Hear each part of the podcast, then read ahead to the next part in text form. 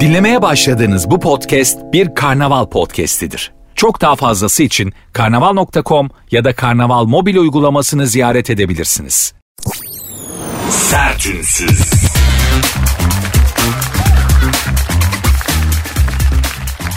Herkese merhaba. Sert Ünsüz başladı. Ben Nuri Özgül. Saat 22'ye kadar beraberiz. Son dakika haberi gözüme çarptı bir saniye. Türk vatandaşı olma şartı değişti. Artık 250 bin dolar yine. 4... Biz mi? Yani şimdi öyle bir son dakika haberi geldi de e, geçti şeyden. E, Türk vatandaşı olma şartı değişmiş. 250 bin dolar yerine 400 bin dolarmış. Ha şey ha bu ha ha ha tamam özür dilerim.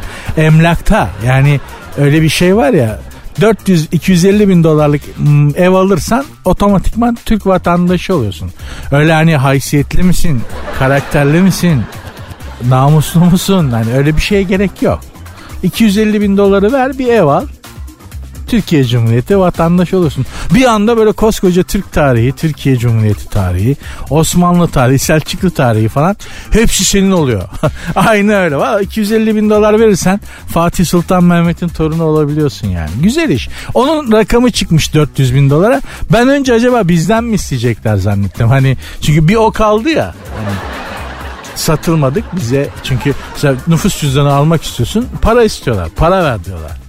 Abi de bana hani bana onu senin bedava vermen gerekmiyor mu ya? Pasaport istiyorsun mesela pasaportun bir fiyatı var. Sana pasaportu satıyor devlet yani. Niye? Onu da anlamak mümkün değil. Ya ne alsan bir şey artık hani hangi hizmet alırsan al. Devletten ya sayaç okumaya gelen adamın maaşını bizden alıyorlar ya parasını. Sayaç okuma bedeli diye bir şey var yani. Ha, bir zahmet onu da siz yapın. Ee, onu da sana kitliyorlar.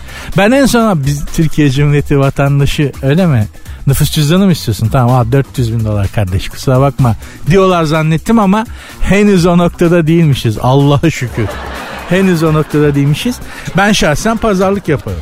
Yani hani öyle bir gün gelirse tamam kardeşim sen Türkiye Cumhuriyeti vatandaşı olacaksın ama öylesin ama bir şuraya bir 400 bin dolar vermezsen eh, zor. Abi çok deliniz ya 400 bin dolar fazla yani şimdi. Baktığın zaman bak Amerika 200 bin dolar 200 bin dolara bırakıyor falan diye. Esnafa esnafa kırdırma pazarlığı vardır ya. İki sokak ötede 300 bin dolar be kardeşim falan diye. Allah'ım Allah'ım ne günler geliyor ne günler göreceğiz. Bilmiyorum bu zannediyorum bizi ilgilendiren bir şey değil şimdilik. Yani Arap falan hani Arapları Katarlı kardeşlerimizi ağırlıklı olarak ilgilendiriyor. Biraz bozulmuşlardır zannediyorum. Aa bu nedir canım o kadar da değil falan ama olsun. Onlar için de Türkiye'den rahat yer yok sonuçta. Ne yapalım? 400 bin dolar da fena para değil. Bizlik bir şey değil ama hani daha çok müteahhit kesimi ilgilendiren onları rahatlatacak bir şey. Ki biliyorsunuz ülkenin loko, lokomotifi müteahhitler. Yani Türkiye'nin müteahhit dediğin insan Türkiye'nin temel taşıdır, yapı taşıdır artık.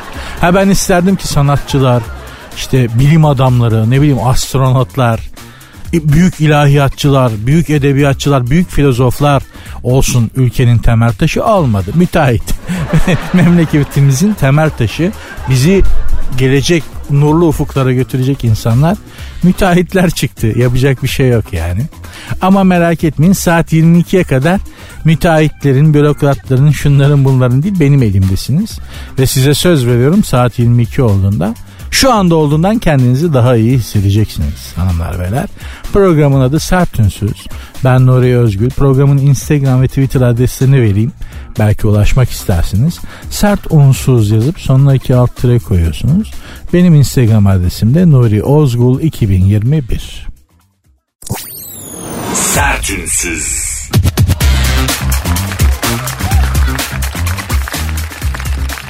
Bruce Willis hasta biliyorsunuz Bruce Willis. Ee, kötü bir hastalığa yakalandı. Artık aktörlük yapamıyor. Konuşmasında zorluklar oluşmaya başladı falan. Allah şifa versin. İşte o Bruce Willis uzay mekiğine zorla binmeye çalışmış vaktiyle. Bir film çekimi için ee, şeyde NASA üstünde çalışıyorlarmış. Yönetmene demiş ki bak demiş şurada demiş gerçek bir uzay mekiği var. Ben şimdi koşup geleceğim. Sen kayda gir. Ben o uzay mekiğinden içeri gireceğim. Sen o sırada çek tamam mı falan demiş. Tamam demişler kayda girmişler. Bruce Willis gerçek bir uzay mekiğine NASA'da dalmaya çalışırken bir anda böyle 15-20 tane siyah takım elbiseli siyah gözlüklü insan ejderhası gibi kocaman adamlar etrafını çevirip engel olmuşlar Bruce Willis'e. Bunun içinde e, bir sürü böyle 15-20 kişi nereden çıktığını anlamadıkları 15-20 kişi siyah takım elbiseli, siyah gözlüklü, ikişer metre boyunda böyle insan ejderhası adam Bruce Willis'in üstüne çullanıp uzay mekiğine binmesine engel olmuşlar. Ve Monsieur Willis yapmayın lütfen işte tamam size belirlediğimiz alanlarda kalın diye rica etmişler. Şimdi bu olay Türkiye'de olsa mesela bizim uzay üstümüzde olsa ve düşünün mesela e, kim Kenan İmirzalıoğlu film çekimi için işte orada olsa ve dese ki yönetmene çaktırmadan ben şu uzay mekiğinin kapısından içeri dalacağım sen de çek beni falan dese ve bunu yapmaya kalksa Bruce Willis'e yaptıkları gibi yapmazlar bizde. Hani Bruce Willis'e sadece engel olup Monsieur Willis lütfen yapmayın demişler ya. Biz de karakola çekerler. karakola çekerler ve e, çok enteresan uygulamalar yaparlar. Zaten nöbetçi komiserde benim ben buna şahit olmuştum çünkü. Benim nöbetimde sen suç işlemeye utanmıyor musun lan diye adama dalmıştı. Hani suç işlediği için falan değil ha. Benim nöbetimde yani. Ben nöbetçiyken sen nasıl suç işlersin diye. Nasıl bir ego varsa komiser arkadaşta çok uzun zaman önceydi ama. Bunu da Kenan İmirzalıoğlu yapsa Bruce Willis yerine ben niye Kenan İmirzalıoğlu gibi zor bir ismi örnek seçtim bilmiyorum ama değil mi? O yapsa karakola çekerler sorguda bir seans döverler. Ondan sonra biri daha ondan sonra Milli İstihbarat gelir. Sen hangi terör örgütündensin lan? Kimin adına çalışıyorsun oğlum diye. Bir seans onlar geçer. Bizde öyledir. Bir suç işlediğin zaman böyle netameli bir suç hemen hangi örgüttensin diye sorarlar. Fakat benim anlamadığım şu. Neden Bruce Willis'in uzay mekiğinin kapısından geçmesi içeriye girmesi bu kadar sert bir şekilde engel olundu. Bu adamlar biz uzaya gidiyoruz, aya gidiyoruz, aya indik, Mars'a gidiyoruz diye gerçekten kolpa yapıyor olabilirler mi? Çünkü aya gidilmediğine, uzaya gidilmediğine inanan pek çok insan da var o görüntülerin yalan olduğuna dair. Hakikaten onların hepsi maketmiş falan filan. Böyle diyenler de var. Uzay mekiklerin hepsi maket. Öyle bir şey yok. Nereye gidiyorlar? O, işte bin tane hatalı şey buluyorlar. Aydaki yürüyüş görüntülerinde. Bak bayrak öyle duruyor ama Amerikan bayrağı yer çekimsiz ortamda işte öyle durmaz. Bak zıplıyor da konuyor da bu ayda böyle zıplanma. Bütün bir sürü böyle bir ton bir dünya bu işle ilgili hata bulanlar var gerçekten de kolpa olabilir mi diye düşünüyor insan. İşte biz bu yüzden uzaya gitmeliyiz. Çünkü biz hani bunun kolpasını yapamayız. Biz uzaya gerçekten gideriz. Hani uzaya gitmiş gibi yapamayız ya biz. Mümkün değil. Hani ya gideriz ya gitmeyiz. O yüzden bizim uzaya gitmemiz çok önemli arkadaşlar. Uzaya samimiyet bizle beraber gidecek. Bak Amerikalılar gitti makinaları çalışmıyor. Arabalarını yürütemiyorlar Mars'ta. Sivri kayalar çıkmış, lastikler kesilmiş falan filan. Bunları aşacak olan millet biziz. Mars'a biz gitmeliydik. Biz gitmeliydik yani. Kadın çorabından trigger kayışı icat eden millet e, makyaj malzemesi yani rujla platini meme yapan arabanın e, tamirini yapan millet uzaya da gitmeye çoktan hak ediyor. Lütfen artık uzaya gidelim uzayın kapıları bize açılsın. Hele şu Elon Musk bizden önce gitti ya o bile bana çok koyuyor. Sertünsüz. Jennifer Lopez Ben Affleck evlenme teklif ettiğinde köpük banyosu yaptığını söyledi. Lopez dün yaptığı açıklamada cumartesi gecesi dünya üzerindeki en sevdiğim yerdeyken parantez içinde köpük banyosunda benim güzel aşkım diz çöküp evlenme teklif etti ifadesini kullandı. Güzel aşkım dediği e, Ben Affleck. Yani, yani kadının güzellik anlayışını oradan anla. Köşe bent çene. Alkolden dolayı böyle uzun yıllar sünger gibi alkol içmekten kaymış bir tip. Kan çanağı gibi kırmızı gözler. Bu adam güzel aşkıymış Jennifer Lopez'in. Evlenme teklif etmiş. Ee, hazırlıksız yakalandığında itiraf etmiş Jennifer Lopez ki köpük banyosunda küvetin içindeyken de hakikaten bir hazırlı her şeye hazırlıksızsın zaten. Hani sadece evlenme teklifine değil düşün banyodasın küvetin içindesin köpüklerle kaplı her yanın. Neye hazır olabilirsin ki zaten? Yani hiçbir şeye hazır olamazsın. Ben arkadaşlar evlenme teklif etmeyi düşünen arkadaşlara tekrar tekrar söylüyorum bunu önermiyorum. Yani şimdi banyo düşün. Bunlar ben, ben Affleck, Jennifer Lopez bunlara nazar falan değmez. Bunların yıldızı yüksek. Hani şeyleri sağlam anlatabiliyor muyum? Astrolojik şeyleri, altyapıları çok sağlam. Bunlara nazar değmez. Haset olmaz. Değse de bundan seker bunlardan. Bunların yıldızı yüksek ama biz sizin bizim gibi insanlar yıldızı düşük insanlarız. Bizim başımıza olmadık şeyler gelir. Şimdi ben Affleck yapar banyoda köpükler içerisindeyken diz çöker karına yüzük çıkarır evlenme teklif eder hiçbir şey olmaz. Sen banyoda diz çökeyim derken mermerde ayağın kayar kafayı gözü mermere vurursun. Gözüm başım patlar kaç bin liralık yüzük çin çin çin gider tuvaletin deliğinden giderinden gider, kaybolur oraya düşer gider. Yapma. Alma risk. Tam evlenme teklif edeceğim banyoda derken ondan sonra tesisatçı ararsın. O şeyle var ya hani reklamlarını yapıyorlar. İşte lazerle kırmadan, dökmeden, pislik çıkarmadan tıkalı borular açılır falan. İşi gücü bırakıp bir de onları arayacaksın ki yüzüğü çıkarsın diye. O yüzden ben her zaman söylüyorum. Atraksiyonlu evlenme teklifi ı-ı. kesinlikle çok sağlam ayaklarınızın yere basacağı çok garantili çok düz bir evlenme teklifi yapın. Asıl şovu evlendikten sonra yaparsınız. Anlatabiliyor muyum? Ama yok işte paraşütle atlarken evlenme te- paraşüt açılmaz. Denize dalalım gelir köpek balığı ısırır. Anlatabiliyor muyum? Yemeğin içine işte içeceği bir şeyin içine koyayım kız yüzüğü yutar. Mutlaka bir şeyler ters gider. Çünkü bizler yıldızı düşük, şey enerjisi şey insanlarız bu konularda. Yani negatif insanlarız. Üzerimizde çok fazla zaten ağırlık var gördüğünüz gibi. Her zaman söylüyorum. Yani ülkenin tümüne kurşun döktürmek mümkün olsa bütün Türkiye'ye böyle çıs diye kurşun döktürelim. Nazar dağılsın. Gerçekten üzerimizde çok nazar var. Sakın Ben Affleck'in yaptığını yapmayın. Öyle hani banyoda köpüklü hamamda böyle Allah korusun ayağınız kayar. Ya çanağı dağıtırsınız ya kafayı gözü mermere vurursunuz hastanelik olursunuz. Hiç gerek yok. Ayaklarınızın yere sağlam basın. Benimle evlenir misin? Bitti. Bu kadar. Divanda otururken anlıyor musun? Kafede otururken ne bileyim çayırda çimende baş başayken sağlam. Yer çekimiyle bir bütün olmuş yani kaymak, düşmek, boğulmak, yanmak. Bunların mümkün olmadığı ortamlarda evlenme teklif edin. Yoksa başınıza çok büyük ihale alırsınız. Hakikaten hiç gerek yok. Sertünsüz. Sertünsüz devam ediyor hanımlar beyler. Tır Şoförleri Derneği'nin başkanı e, şöyle bir açıklamada bulunmuş. Dün sosyal medyada çok tartışıldı bu. Tır şoförü beyin göçümüz var. Demiş ki tır şoförü beyin göçümüz var demiş. Tır şoförleri başkanı. İşte sosyal medya hemen ikiye bölünüyor. Tır şoförü olmak için beyin şart mı? Beyin göçü bu demek mi falan gibi. Tır şoförü olmak için beyin şart. Hiç tır yanaştırmayı denediniz mi? Yani tır kullanmayı denediniz mi? Ben denedim. Yapamadım. Kullanamadım. Mümkün değil. Gerçekten çok sağlam beyin lazım. El göz koordinasyonu lazım. Bir de bu adamlar bizim yani böyle hani 100 metre düz gitmeyi başaramadığımız o arabaları geri geri araba mesela 30 metre araba geri geri iki aracın arasına sokuyor o tırı.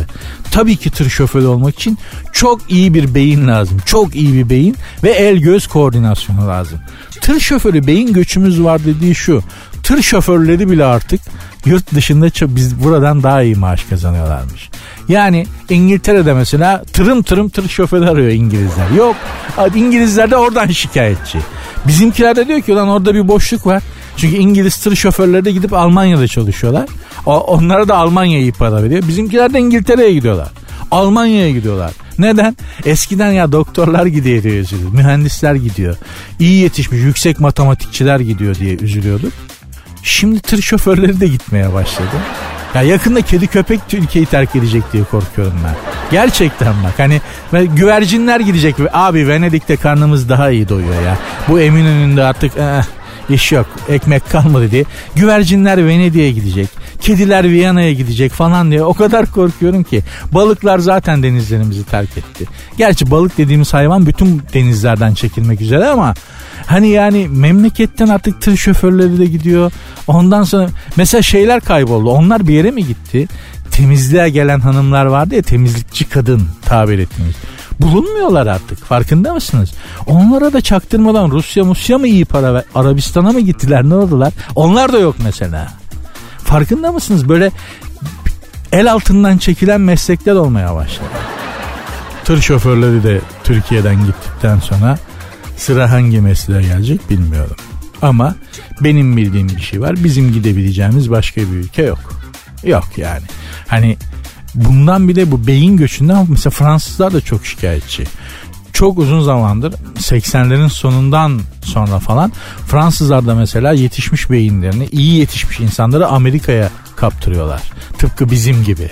Yani biz asırlardır yurt dışına kaptırıyoruz ama bu Fransızlar da mesela son 30 yıldır Amerika'ya gitmeye başladı. İyi yetişmiş, okumuş Fransızlar.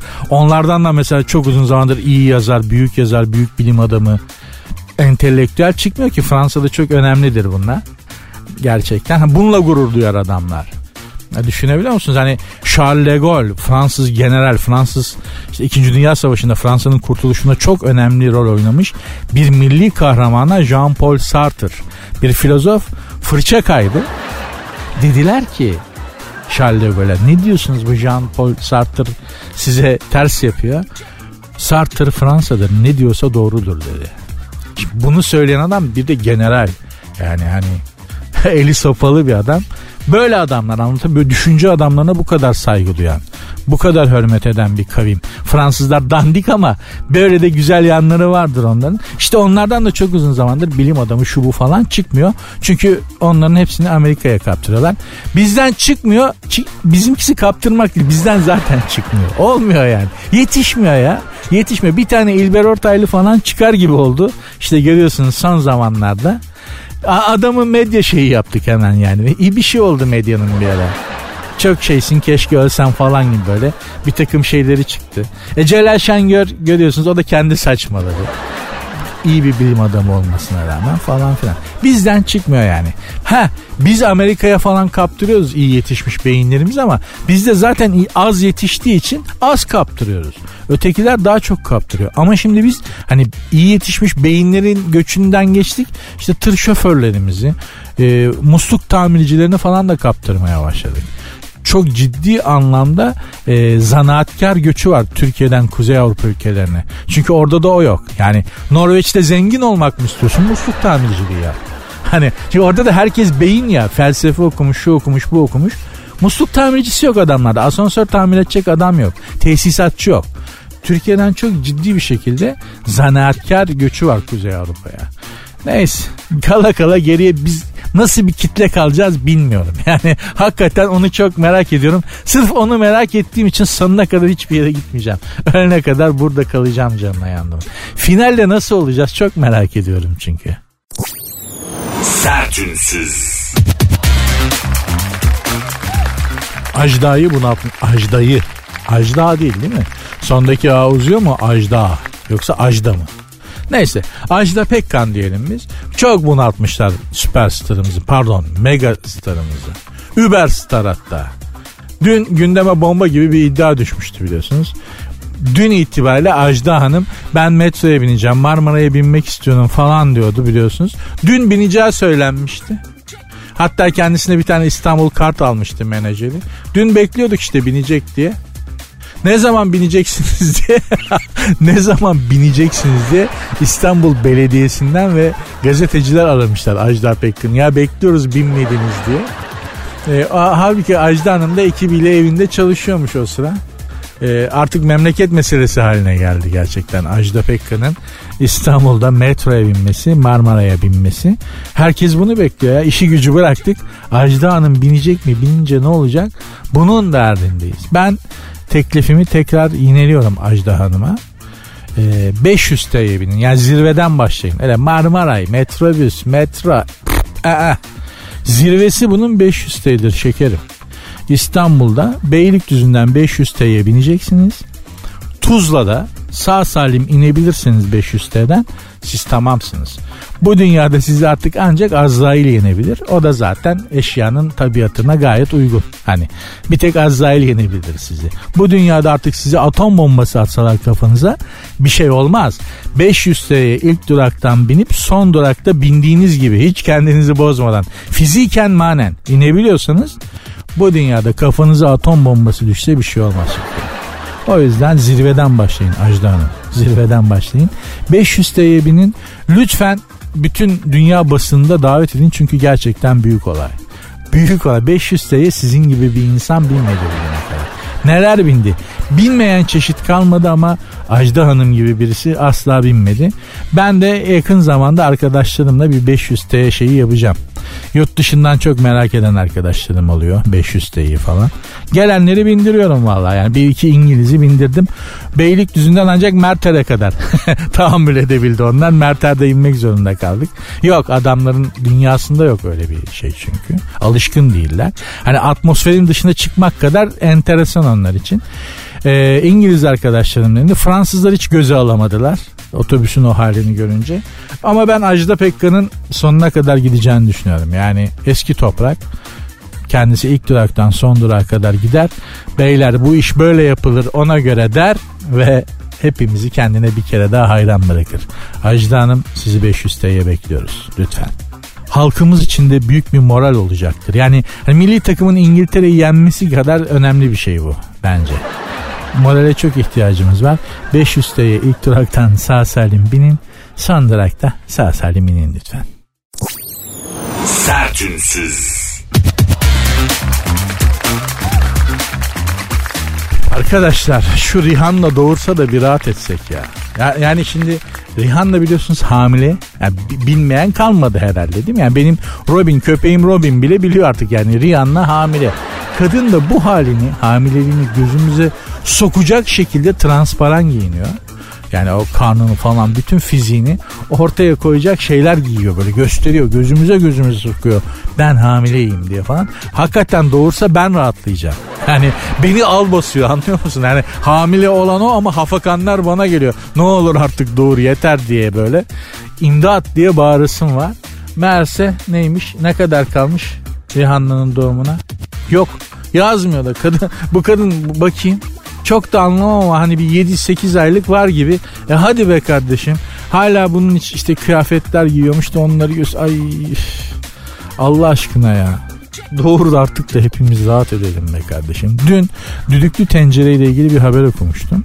Biliyorsunuz e, düdüklü, e, düdüklü tencere kazalarından dolayı hastanelerin özel servislerine çok fazla başvuruda bulunulmuş.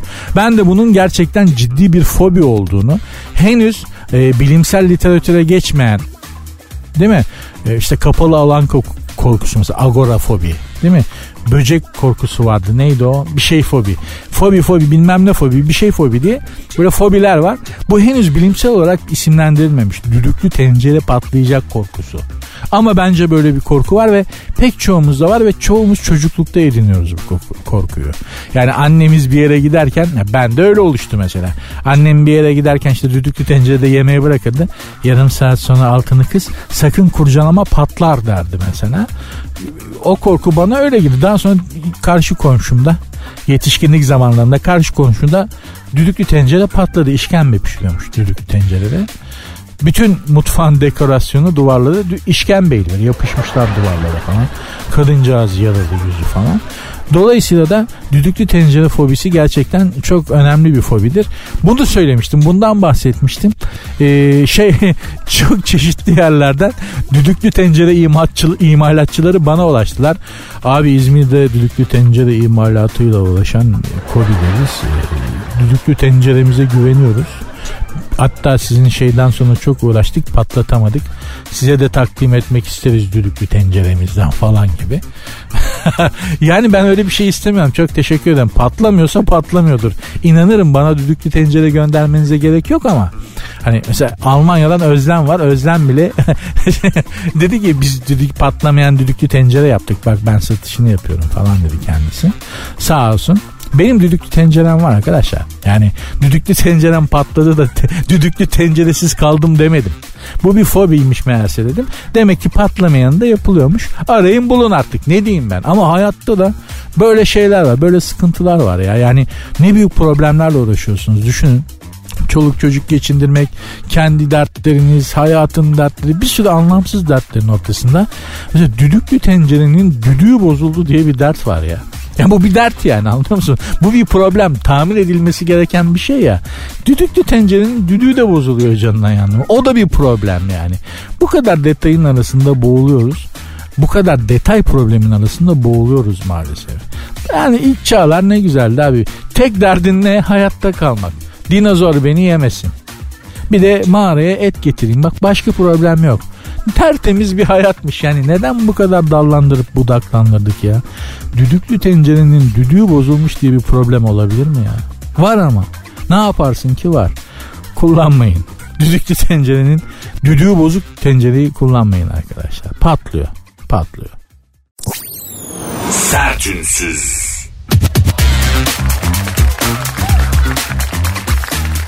Gerçekten de bir erkeğin haddini bilmesi lazım. Gerçekten. Yani her insanın haddini bilmesi lazım ama bir erkeğin e, aşk bahsinde, kadın bahsinde haddini bilmesi lazım. Ne demek istiyorum? Prenses Mako vardı. Japon prensesi. Bu prenses hatırlarsınız halktan biriyle evlendi. Aslında Japon prenseslerinin halktan birileriyle evlenmeleri yasak. Eskiden olsa oğlanın kafasını keserler samuraylar. Kıyma yaparlar adım böyle. Satır kıyması gibi doğrarlardı. Şimdi tabi hani medeniyet ilerledi her şey göz önünde. Yapamıyorlar. Kızcağız bütün prenseslik kraliyet haklarından vazgeçti ve bu üniversite tanıştı. Bu ipsiz sapsız oğlanla evlendi. Kendisine teklif edilen bir buçuk milyon doları da reddetti. Yani sefil olmasın kraliyeti bıraktı ama ne de olsa kraliyet ailesindendir. Asildir sağda solda sefil olmasın diye bir buçuk milyon dolar bir ödenek ayırmışlar buna devlet bütçesinden. Kız dedi ki ben dedi o garip gurebanın hakkıdır. Japon halkının vergilerinin şeyidir dedi. Bana dedi yakışmaz dedi. Helal olsun. Çok büyük hareket. Almadı o parayı da. Buyur. Oğlan da avukatmış. Avukatlık sınavlarına girmiş. Başarısız olmuş. Serseri. 4800 dolar kira ödüyorlarmış tek odalı dairede. Ya sen Japon prensesini almışsın. Kırlentin, dantelin, saten çarşafların, goblenlerin, Çin porselenlerin içinden. Getirip New York'ta tek odalı bir daireye tıkmışsın. Ne o? O seni seviyor seni. Ya oğlum kıza biraz baksana ya. Kıza biraz baksana. Hiç olmazsa avukat olsaydın, işini, maaşını eline alsaydın da öyle evlenseydin kızla. Onu da yapmamış. Serseri. Tek göz odada, tek göz odada maaş yok, bir şey yok. Kızcağız da gönüllü bir sanat galerisinde çalışıyormuş. E bu bir de prenses. Hiçbir şey bilmez. Yani buna çalış desen elinde bir sanatı yok. Hani evlere temizliğe git desen yapamaz. Evi yakar. Bilmiyor çünkü. Ayıp değil yani. Bilmiyor. Öyle yetişmemiş. Bilmeyen birini ayıplamak yanlış bir şey. Bilmediği için. E ne olacak şimdi? Hadi buyur. Buradan hepimiz erkekler olarak ders çıkarmalıyız derler. Yani kız beni seviyor diye.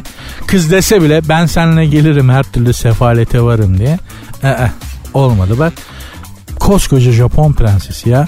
Bu güneşin kızı deniyor buna. Yani güneşin kızı olduğu düşünülüyor bunun. Öyle inanılıyor. Sen bunu alıyorsun New York'ta bir tane tek göz odaya tıkıyorsun. Ekmek yok. Tuz yok. Soğan yok. Hiçbir şey yok. Serseriye bak. Japon'a bak ya. Cesareti böyle şeyleri biz yapardık. Yani biz Türk erkekleri yapardık ama Japon da bizden az değilmiş bak. Gördünüz değil mi? Be, benle sefalete var mısın diye bir evlenme teklifi şekli vardır. Neydi o? Kıraç'ın bir şarkısı var. Annemden kalan şu tek yüzük var diyor. Bunu kabul eder misin? Başka hiçbir. Niye kabul etsin abi kız? Ya niye sefaleti kabul etsin yani değil mi? Çok mantıksız. Hanımlara da tavsiyem inanmayın şekerim. Aşık olsanız da adamın sağlam bir geliri yoksa aa, bekleyin. Ele ekmek tutsun öyle. Yapacak bir şey yok. En doğrusu bu.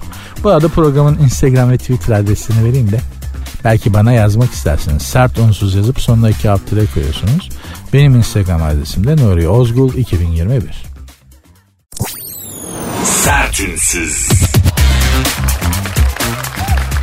New York'ta panik. Metroda silahlı saldırı. New York metrosunda silahlı saldırı oluyor. 28 kişi yaralandı biliyorsunuz e, vagona sis bombası atıp rastgele ateş açtıktan sonra kaçan bir saldırganı arıyorlar ve henüz bulamadılar. Ben programa gelene kadar bulunduğundan haberim yoktu yani arandığını biliyordum.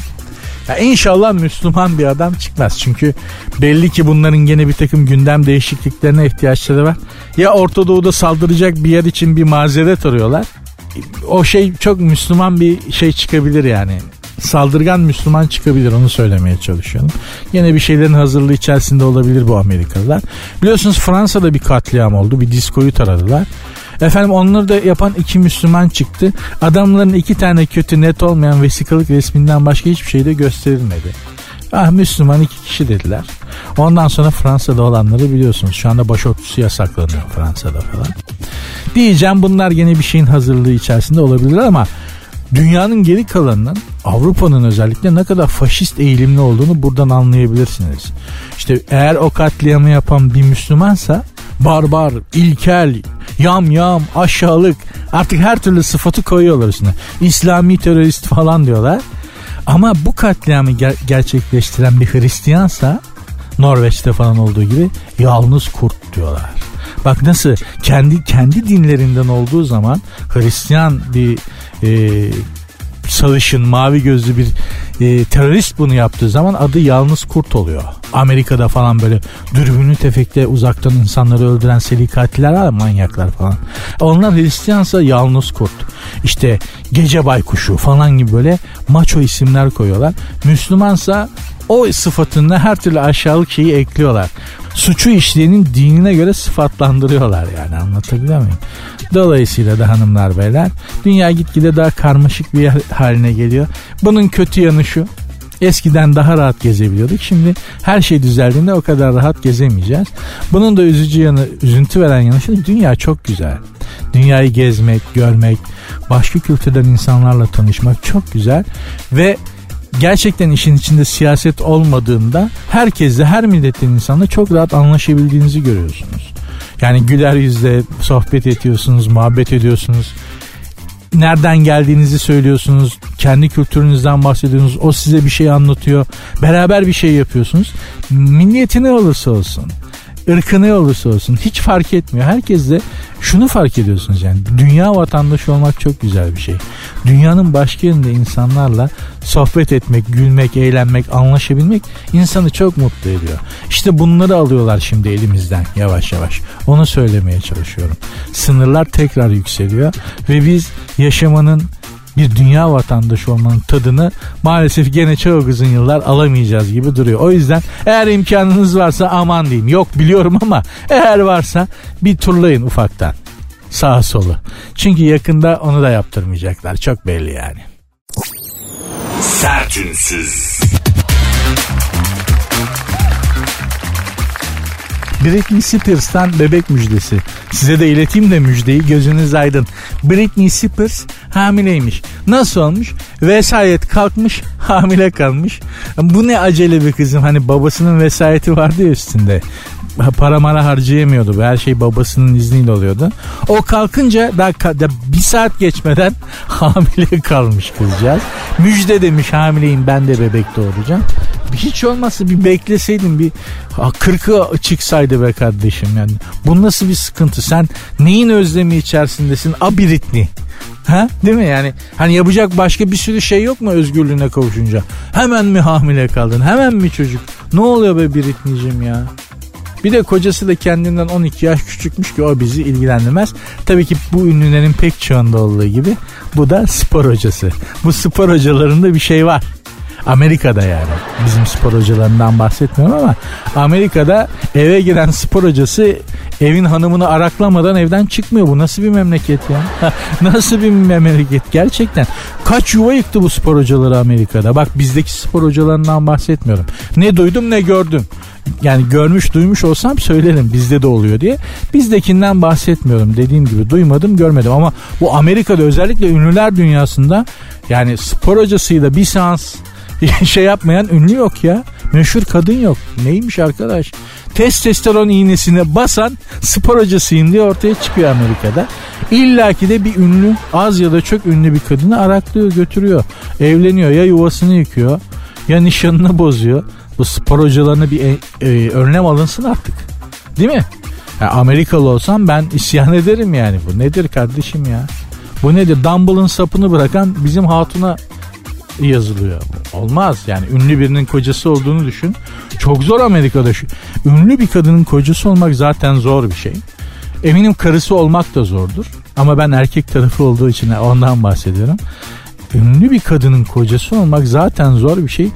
Hani bir de magazincisiyle uğraş işte aynı filmde oynadığı adamdan hoşlanır. Yok öpüşme sahnesi bir gıcık olursun ama filmden güzel para veriyorlar ses çıkaramıyorsun falan. Hadi onlar tamam. Bir de spor hocasına falan dikkat et. Hadi canım artık. Britney Hanım kaldırıyoruz. Britney Hanım indiriyoruz. Ondan sonra Britney ne oldu? Ben spor hocama aşık oldum. E olursun tabii. İndir kaldır nereye kadar? Zor be. Vallahi zor. Yani ünlü olmak, servet sahibi olmak da zor. Basit hayatlarımızda mutlu olmayı mı denesek? Ne yapsak? Hiç mi özenmesek? Bir an öyle geliyor içimden yani. Sertünsüz. Sert ünsüz devam ediyor diyebilmeyi çok isterdim ama etmiyor. Bugünlük buraya kadar. Ha programı işte patronlar dinlemediyse Burak, Canberk falan. Yarın da gelir devam ederim ayrı konu. Güzel bir haberim var beni mutlu eden, beni son zamanlarda böyle hani motive eden çok az şey var. En önemlisi hem 21'inde bu ayın hem de 22'sinde Monica Bellucci İstanbul'a geliyor. Evet. Ee, üst üste iki gün Maria Callas'ın ünlü opera sanatçısı Maria Callas'ın e, oyununu oynayacak. Tek kişi hayatını anlatan oyunu oynayacak tek kişilik. Ben her iki gün içinde en önden paraya kıydım. Biletimi aldım. Beyoğlu'na gittim. Smokinimi kiraladım. Beyoğlu'ndan güzel. Provamı yaptım. Smokinimi kiraladım. En iyisinden, en kalitelisinden. Ön sırada böyle faça yerde Amors'tan Monika'yı iki gün seyredeceğim. Bakalım kendisine de ulaşmaya çalışacağız ama ben sizi gelişmelerden haberdar ederim zaten merak et. Gazeteye fotoğrafımız çıkar zaten de yapacak bir şey yok. E, Monika'ya ulaşana kadar o Monika'nın etrafında kimler var kimler. Bir kere hani yakın arkadaşı yakın dostu Yılmaz Erdoğan bir güvenlik çemberi yapacaktır. Hadi onu açtık diyelim. Ef, zor be. Eskiden olsa uğraşırdım da. Şimdi Monika'ya böyle uzaktan bakıp ah Monika ah deyip seyretmek, sanatını izlemek hoş bir şey. Zaten bir sanatçının hani kocası olmak zor demiştim ünlü bir kadının ama güzel yanı da şu onun sanatını icra ederken sahnede seyretmek çok güzel bir şey olmalı yani değil mi? Hani bir ses sanatçısı ya da bir sinema sanatçısı, tiyatro sanatçısı bir kadının eşisiniz, kocasısınız ve onu izliyorsunuz. O sanatı icra ederken aldığı alkışlar değil mi? Halkın hayranlığı insanı da mutlu eder gibi geliyor ama hemen sahne oyun biter bitmez hatunu alıp götürmek lazım. Yani ortalıkta çok bırakmayacaksın. Yani. Çünkü ortalık çok ne söyleyeyim it köpek dolu. Yani hakikaten öyle çok hemen yanında biti vereceksin. Yoksa aa, her şey olabilir her an hanımlar beyler.